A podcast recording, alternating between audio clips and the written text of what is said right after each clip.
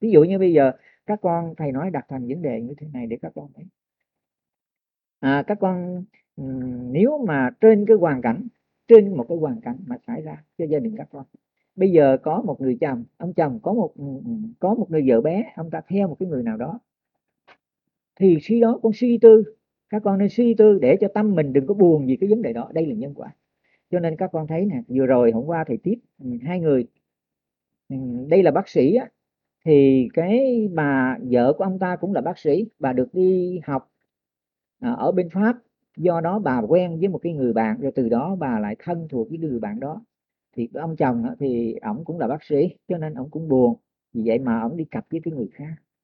Thì bà ta đó, sau khi biết ông ta cặp với bà khác đó, thì bà ta xin ly dị, ông cũng đồng ý cho bà ly dị. Nhưng mà hai ông bà quên rằng chúng ta có những đứa con, hai đứa con, một đứa gái và một đứa con trai. Đứa con gái thì nó đã có chồng rồi, còn cái đứa con trai thì nó chưa có vợ, có lập gia đình, nó mới có học đại học có 2 năm mà. Rồi gia đình nó mà xảy ra vậy, cha mẹ nó chia rẽ như vậy đó, thì nó quá đau khổ, nó không còn học nữa, nó bất loạn, nó điên, coi như là nó ngơ ngẩn. Bây giờ không biết nó ở với cha hay ở với mẹ, thì cha mẹ ở chỗ nào thì ở với cha nuôi, ở với mẹ nuôi. Nhưng mà bây giờ ở với cha thì có một bà mẹ ghẻ thì nó thấy cũng đau khổ, mà ở với mẹ thì có một người cha ghẻ thì cũng khổ. Bây giờ nó chẳng biết như thế nào, nó ngơ ngẩn, thấy rất tội. Người làm cha mẹ sao họ không hy sinh cho họ, họ không hy sinh cho con họ, để cho con họ khổ sở quá như thế này, đến độ mà thằng nhỏ phải điên như vậy. Các con biết, họ là bác sĩ chứ đâu phải, họ là người tri thức chứ đâu phải là những người mà nông dân dốt nát đâu. Thế mà tại sao họ không dám hy sinh đời họ cho con họ? Họ đã sinh ra để rồi, bây giờ họ chạy cái hướng nào đây? Các con thấy cái đạo đức có cho phép được làm điều này không? Tại sao chúng ta sinh ra những đứa con mà để nó đau khổ? Bây giờ đứa con kia nó có chồng, nhờ nó có gia đình riêng, nó an ủi được cuộc sống nó không khổ đau bằng một đứa trẻ mà nó chưa có gia đình, nó còn nương tựa vào cha và mẹ nó. Bây giờ cha mẹ nó chia đôi ra, thử hỏi tâm can nó còn cái chỗ nào mấy con? Nó có chết được nó không? Cha một nơi, mẹ một ngã. Bây giờ theo cha thì cái hình ảnh mà cha mẹ chia cắt như vậy còn cái nghĩa gì đó.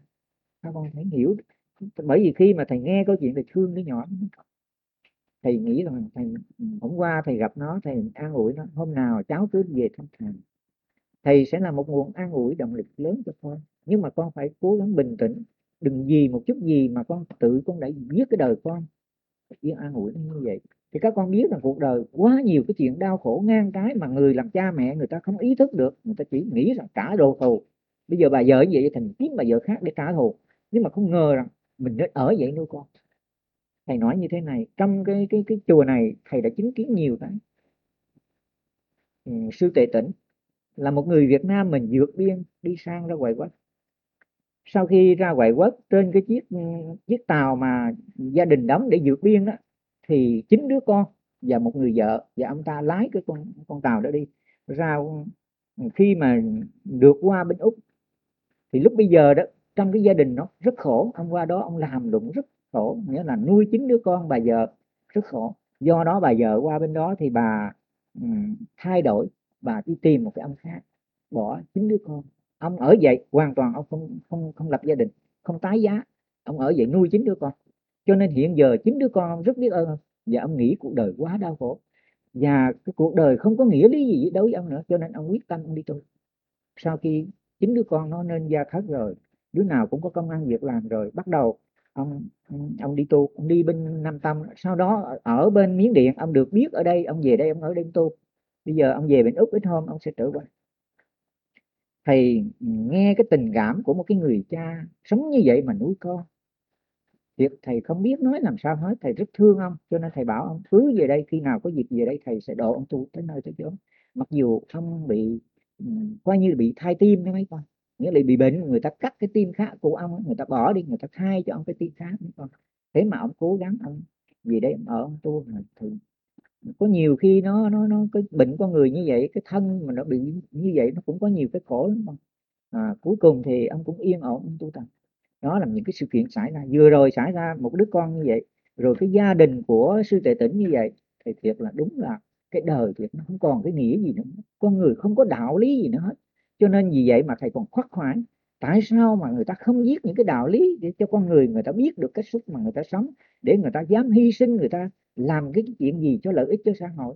ngay cả cái dòng máu của họ, họ cũng không dám hy sinh nữa, họ chỉ cái cá nhân của họ thôi. Cho nên vì vậy làm sao người ta hiểu được đạo đức này? Cho nên cái đạo đức không làm của mình của người, thế mà không làm của mình của người chứ những người thân mình tại sao họ làm cũng được. Cho nên ở đây khi các con đã được học đạo đức không làm của mình của người thì các con hãy cố gắng thực hiện cho ai? Cho mình, cho những người thân của mình. Mình nói chỉ cái lời nói đó để cho những người thân mình đau khổ, phải không các con? Ai là những người mà hàng ngày mình sống, thế rồi gặp mặt gặp nhau tối ngày mà thế rồi nỡ nói cái lời nói mà để cho chát chúa trong lỗ tai người ta như vậy, để làm cho người ta đau khổ như vậy, để cho giọt nước mắt người ta đổ xuống như vậy, mình nỡ lòng nào? Thế mà mình hả giận chứ, khi mà thấy người ta càng khóc mình lại thỏa thích chứ. Tại sao như vậy? Mình không nói được lời nói an ủi họ thì mình làm thinh chứ không dám nói. Còn cái này nói cho người ta đổ nước mắt ra mà mình nói được à? Thật sự ra trong cuộc đời mà tu hành, thầy mà cố gắng viết cái bộ sách đạo đức là thầy đã từng thấy những cái nỗi khổ của chúng sanh.